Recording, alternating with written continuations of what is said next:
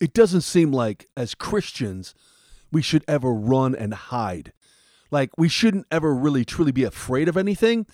And I'm sure throughout the years of preaching and even my own podcast, I've talked about t- taking a stand against fear and fear not and all of that. But yet, there is a time to run away. In fact, I'm thinking of the song by Iron Maiden, Run for the Hills, because that's what Scripture tells us to do at a certain point in time in history, and that's where we're going today.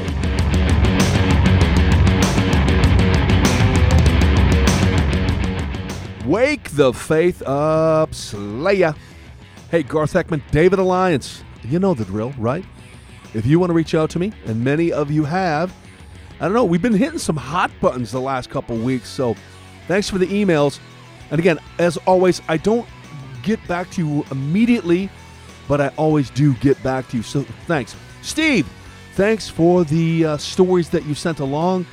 And John, thanks for the insight on the conference that i am hoping to do in the spring. Luke, um, Eric, Dave, all of you guys appreciate it. Oh, also Peter, thank you again. Or Pete, I guess is uh, Peter. I don't think that's what you call yourself. Correct me if I'm wrong. Anywho, hey, reach out to me at tdagiantslayer at gmail.com. Love to hear from you. Lots going on. Thank you so, so much so um, here's the idea behind today's podcast. We've been talking a little bit about Israel. Yep. And in many ways, I hear a lot of Christians talk as if we're just on the sidelines. Like, you know, uh, we're just going to watch it unfold and, you know, get the popcorn, sit back, everything's going to be fine. But there are actually four things that Scripture calls us to do regarding the end times. And might I just say, I can't tell you how thrilled I am right now of where history's at. See, I grew up in the church, strong Christian church, charismatic, spirit filled.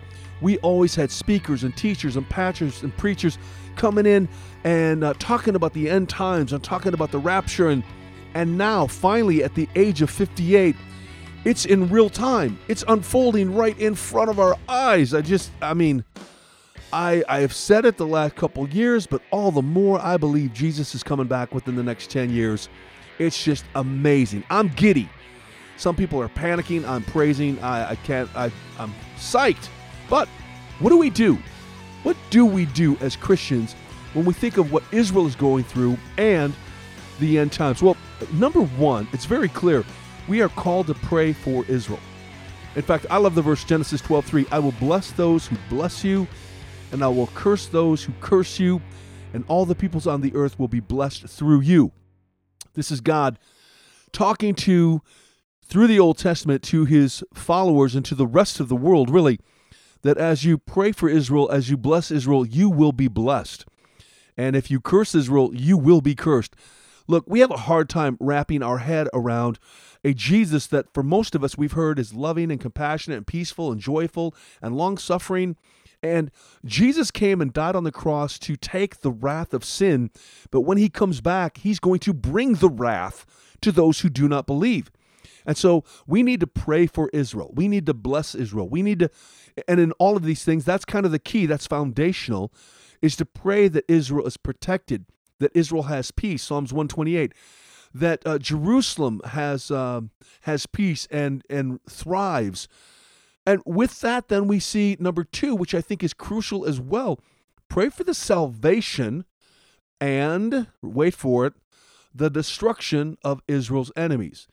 You might say, Garth, that sounds a little harsh to pray for their destruction. Well, Isaiah 60 12, it pretty much says that pray for the salvation of Israel. We want the best for Israel. We want Israel to cry out to the Messiah, to repent, and call on Jesus as their Lord and King. And that's ultimately what the end times is about. But it also says to pray for the destruction of her, of her enemies. I don't know who's on Israel's side or who is going to come to Christ or not, or who's not going to ever come to Christ. That's that's God's library, not mine. So we can pray for everybody. We can pray for everyone to come to Christ the Palestinians, the Muslims, the Baha'i, the Germans, the Ukrainians, the Russians, your next door neighbor. I want everybody to come to Christ, but I also don't know who's never going to come to Christ. And if they're going to harm Israel, then I pray for their destruction. one interesting thing is the the number one expert and apologist who works within the Muslim faith, Jay Smith. He is an expert in the Islamic doctrine and he travels all over the world. He states right now that there are more Muslims coming to Christ today than any other group in the world. You won't hear that in the news. In fact, most churches and pastors don't even know that. But the greatest revival right now around the world is with Muslims. So we continue to pray for the salvation of the world, Muslims, Palestinians, everybody. And we also pray again for the destruction of the enemies that come against Israel. And if you think that is not biblical, read the end of the book because destruction is coming at the hands of Jesus. Number three, prepare for a tornado or a snowstorm or a hurricane. And you might go, What? What are you talking about? Look, I believe in pre trib, meaning we're going to be raptured before the tribulation starts. We will go through some labor pains. It's going to get tough, not easier. And so I believe that with all my heart, but I don't know. Maybe it's mid trib, maybe it's post trib. Maybe we go through the whole tribulation and but I know this the Bible says that those who have to go through the the tribulation that they are to run for the hills matthew 24 16 through 20 and not in fear. He says in fact jesus says don't even go home and get your coat. Run. I, I think of you know the iron maiden song run for the hills. But be prepared for whatever. Get a get a water purifier. Get food that you have access to outside of the grocery store a way to heat yourself, a wood stove, network with others. Do you have any solar powered um, devices that you can use to power up your phones? Look, we have our own terrorists in our country. Be prepared, be vigilant, be aggressive, be prayed up, be evangelistic, be loving, but be as wise as serpents and as harmless as doves. And number four, the best thing we can do right now is share Jesus with the world. Share Jesus with your Jewish friends. Share Jesus with your sinners. Share Jesus with your atheists. Share Jesus with your backslidden friends. Share Jesus with your Muslims. Just point to the end times and all the things that are coming down exactly as Scripture said they would. And ask them, beg them, plead with them. Please come to know Jesus Christ as the Messiah, as your Lord and Savior. Ask Him to forgive you of your sins, to purify your heart, to become Lord of your life, and live for Him. It's that important.